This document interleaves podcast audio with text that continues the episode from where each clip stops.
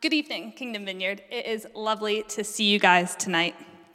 Uh, I'm Maddie. I'm one of the voluntary pastoral assistants here at Kingdom Vineyard, um, and I work mainly with the kids and youth. Okay, to get started. Um, I want to give you guys a bit of a recap before we get into today's passage. We have been journeying through the book of Genesis over the past couple of months. In the beginning, we had God creating everything, quickly followed by the fall of humanity. I used to think of the fall as only the story of Adam and Eve. But as we have seen as we've gone through the first 11 chapters of Genesis, their eating of the fruit was just the beginning of a downward spiral that led us to today's passage. Throughout these chapters, we have seen sin try to take hold of God's good creation, breaking down our relationships with one another and leading us to believe we can define good and evil for ourselves instead of trusting God. In today's passage, we are going to see the fall story through the Babel builders. And we are going to look at the people who did not submit themselves to God's plan for them. For you note takers, my main point that I want you to take away from this passage today is to make sure that we have a good relationship with God. Um, so now my friend Grace is going to come up and she is going to read Genesis chapter 11, verses 1 through 9 in the NIV translation. So, that mic? You can take your mask off. Turn around this way. Okay. Now the whole world had one language and a common speech. As people moved eastward, they found a plain in Shinar and settled there. They said to each other, Come, let's make bricks and bake them thoroughly. They used bricks instead of stone and tar for mortar. Then they said, Come, let us build ourselves a city with a tower that reaches to the heavens, so that we may make a name for ourselves. Otherwise, we will be scattered over the face of the whole earth. But the Lord came down to, to the city and the tower the people were building. The Lord said, If as one people speaking the same language they have begun to do this, then nothing they plan to do will be impossible for them. Come, let us go down and confuse their language so they will not understand each other. So the Lord scattered them from there all over all the earth, and they stopped the building the city. That is why it is called Babel, because the Lord confused the language of the whole world. From there the Lord scattered them over the face of the whole earth. Thank you.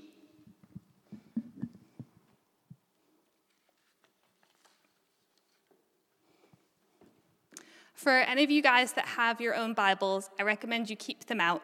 I'm going to be going through kind of line by line of this passage, unpacking it, stopping every once in a while to reflect on what it means for us today. Um, so today's passage shows how we went from Noah's family, who all spoke the same language, to all the nations speaking their own languages. To explain how this happened, we focus on a group of Noah's descendants who came to a place called Shinar and settled there. This land is in the Euphrates River Valley, and this plan, plain, sorry, is where we later find the kingdom of Babylon. People settled in this valley to build a city and a tower. Now, you don't typically find stones for building in a river valley, so they used what the available clay that they had to make bricks. The normal process for making bricks at that time was to lay them to dry in the sun. But in verse 3, we see that the bricks the Babel builders um, made, they baked them thoroughly. This made a better brick, something that was more durable and stronger for building. These people were innovative and resourceful making new technology that helped them build their tower. Now, in today's culture, we have a bit of a love hate relationship when it comes to technology. There are so many wonderful things that have come out of technology, but there have also been things that have been really harmful. For example, social media has allowed me to stay connected with my family that's all the way over in America, but it has also been used to stir things like hatred and anger. Um, technology in itself is not necessarily good or bad. Like we have seen in countless times and in countless stories throughout the Bible, it is more about where our heart is. As we continue on to verse 4, we see the heart behind this technology. It says, Then they came, they, they said, Come, let us build ourselves a city with a tower that reaches to the heavens, so that we may make a name for ourselves. Otherwise, we'll be scattered over the face of the whole earth.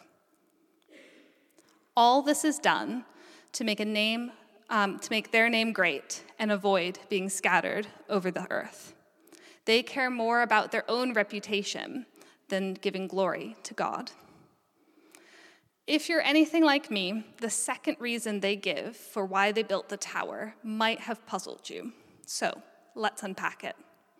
Why was it that they did not want to be scattered over the face of the whole earth? Um, where did this idea of scattering even come from? Let us cast our eyes back to Genesis chapter 9. Noah and his family have just gotten off of the ark after the flood. In 9, verse 1, it says, Then God blessed Noah's son, saying to them, Be fruitful and increase in number, and fill the earth. A command to his people that echoes the command from creation in Genesis chapter 1, 28. God has made it clear that he wants his people to fill the earth. And to fill the earth, people can't stay in the same spot. They need to go. But the people of Shinar decided that they didn't want to. So they started to build themselves a tower to fortify their positions to not submit to God's plan. And in doing so, they are rivaling God. What we see in the builders of the Tower of Babel is a group of people united, but not united around God. A people trying to build their own reputation rather than God's and a people doing things their own way instead of what God has asked. And so, this leads us to some challenging reflections of our own hearts. We need to ask ourselves Am I centering myself around God or something else? Am I seeking the glory of God or my own? Am I submitting myself to God's plan for me or am I trying to go my own way? As we work on these questions, it is to bring us closer to a good relationship with God. In verse 5, we read, The Lord came down to see what the people are building. Now, this is not the holy presence of God falling on his people like we, we want this evening, but instead, the language that they use here, that God came, is anthropomorphic or personified. Imagine this there's a child playing. Perhaps she's playing with a toy that she knows she's not supposed to. Um, and she knows that she's doing exactly what her parents told her not to do. And the parents see this and they walk into the room in that super obvious, you know I'm walking into the room kind of way. And the parent doesn't need to say anything to make it clear that they see what the child is doing. There is unspoken communication there. God here is sticking his head into the situation to point out he knows exactly what his people are doing. God sees them building the tower and city, and God knows their hearts. Are there things that we're hoping God doesn't come down and see? If there are, why is it that we don't want to share them with our loving Father? Is it that we know that they aren't good for us? I think that we all have areas of our lives that we'd rather other people and God not see. But the thing is, God already sees and He loves you. I'm just going to repeat that so it sinks in. God already sees every parts of our lives and he loves all of us.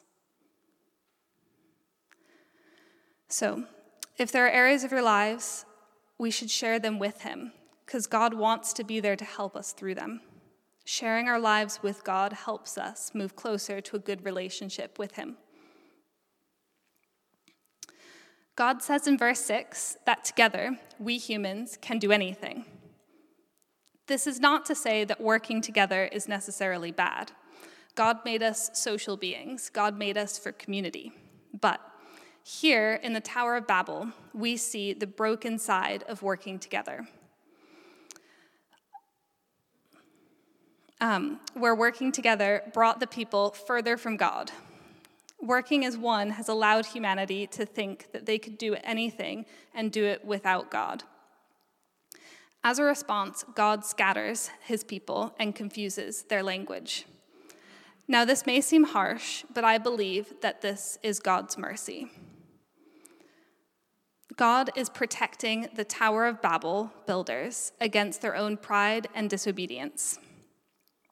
Despite speaking the same language and working together to build the city, God knew that his people were not truly united. Sin had broken down the relationships with one another. People cared more about their own relationship um, their own reputation than loving God and their neighbors. With all this before God and his infinite wisdom, he decided to create a permanent sever between the people, making them all speak different languages. Not only did God protect his people through confusing their languages, but he also then scattered his people, restoring his plan to fill the earth. And I've got some good news for us today. God is still in the business of graciously protecting us. And it may not look like how we expect. As we look at our own lives, where it might be the doors that God is graciously closing for us. I know I've experienced this in my own life with how I've handled mental illness and coping with anxiety. As I have turned to God in this, I have seen firsthand what it is like to submit myself to God um, and what God says is best for me. And I've seen the consequences of thinking that I know better than God. From a very early on in this process, God made it clear to me that He was going to give me the tools to handle the anxiety that I was facing, and that those tools were going to be learning rhythms of rest and Sabbath. Things are going really well with this, but I was about to start six weeks of intense field work in the Canadian Rockies. I knew from speaking to the group that I was going with that I was the only person of faith. This intimidated me because at that time I did not feel comfortable talking about my faith. I decided I would give myself good opportunity of time with God in the field, but I did not want to make a big deal about my Sabbath despite that being what God told me to do. For the field work, there were long and intense days. We worked every day, only taking breaks for severe weather, which didn't happen often.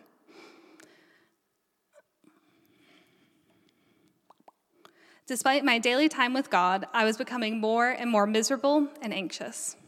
This was not a good mix for being alone in the Rockies. Eventually, I knew I needed rest, so I convinced the woman in charge to give me a sick day. Looking back, I wish I had listened to God and asked to build Sabbath into my fieldwork instead of deciding what was best for me, because that decision was based more on what other people thought of me than of what I knew deep down was best for me. After that experience, I took my rest and my Sabbath very seriously. I took time to study, try out, and practice the spiritual disciplines of rest and Sabbath. Then, fast forward to December 2020. As many of you will know, my visa application was rejected. And I had to reapply.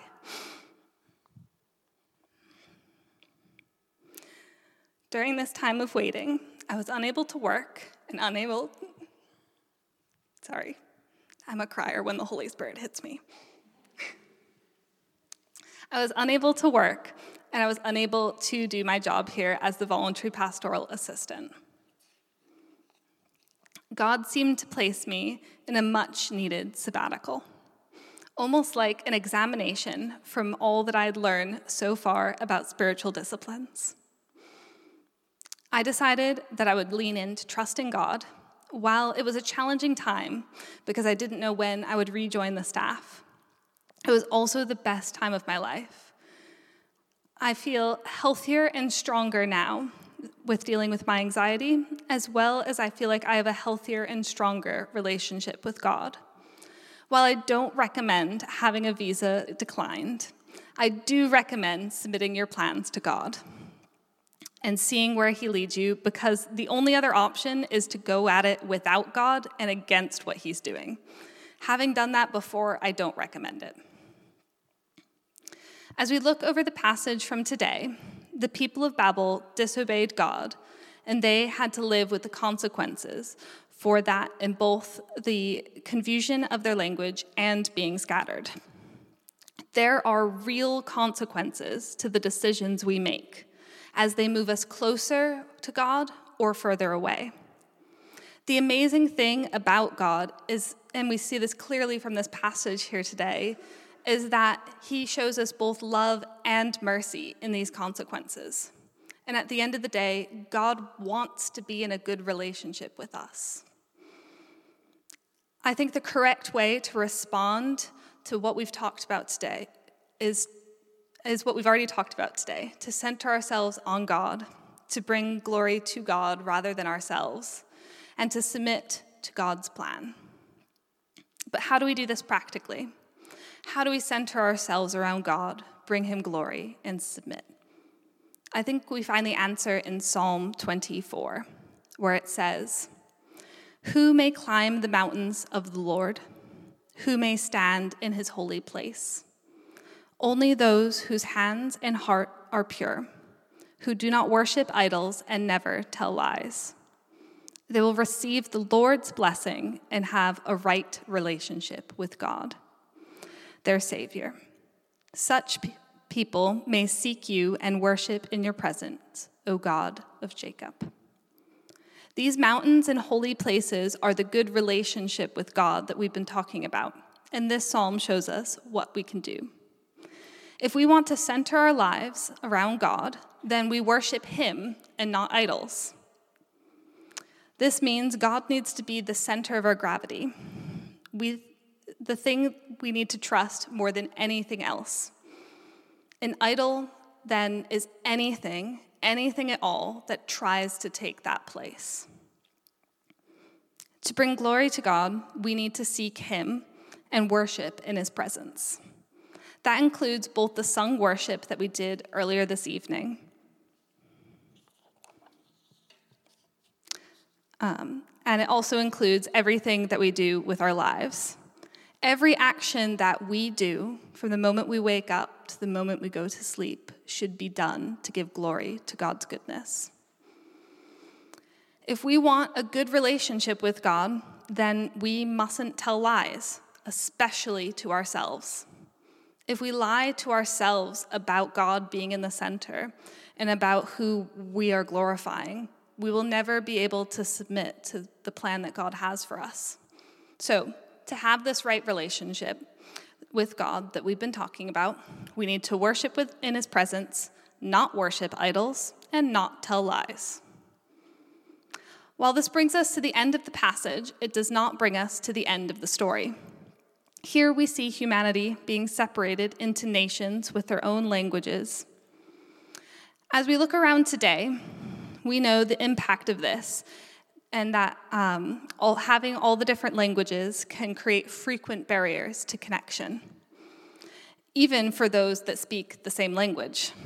I know that having grown up learning a different dialect to the native British English here, that I have frequently been misunderstood while I've been here. Um, but there is a hope for us, and that hope is that one day all of these divisions will be fully healed that day is when Jesus returns. All the barriers will fall, um, and we will stand together, the united body, the church. We see this hope come out alive. We see this hope come alive on the day of Pentecost.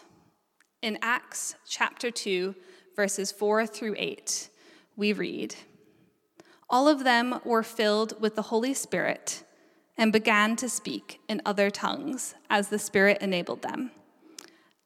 Now, there, now there was staying in Jerusalem God fearing Jews from every nation under heaven.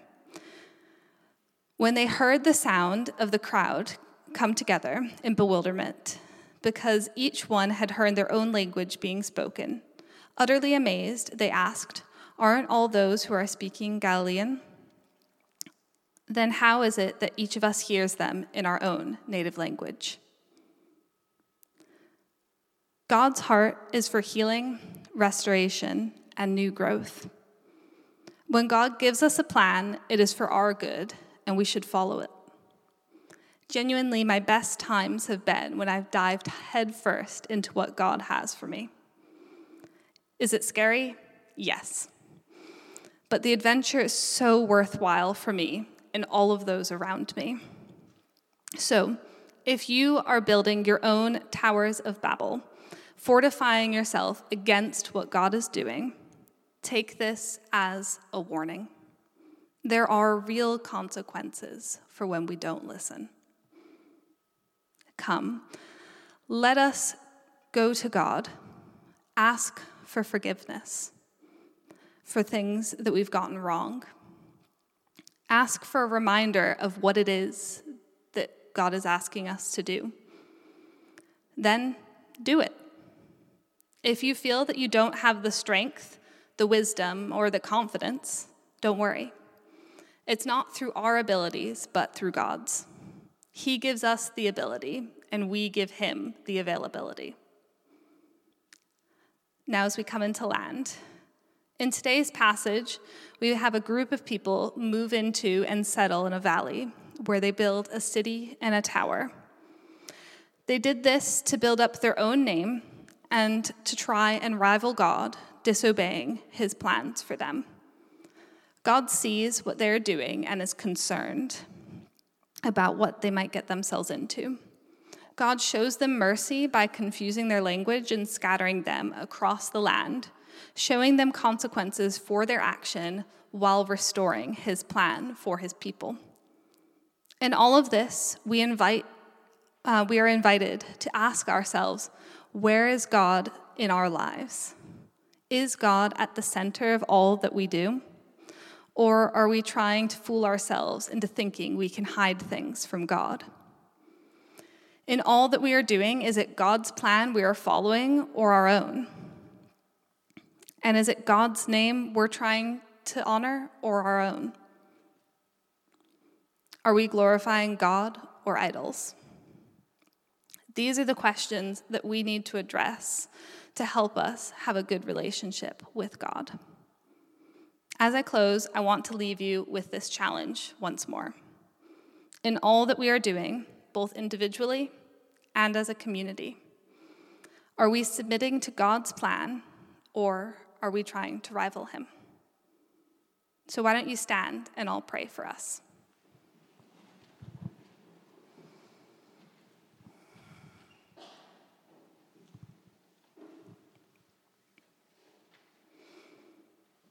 Heavenly Father, thank you for the good plan that you have for your people and for each of us. I ask that you be the center of all that we do. I ask that you help us to bring you glory, God. Lord, may we have a strong sense of your plan and the courage to do it. And I ask that you bless our relationship with you. In Jesus' name, amen.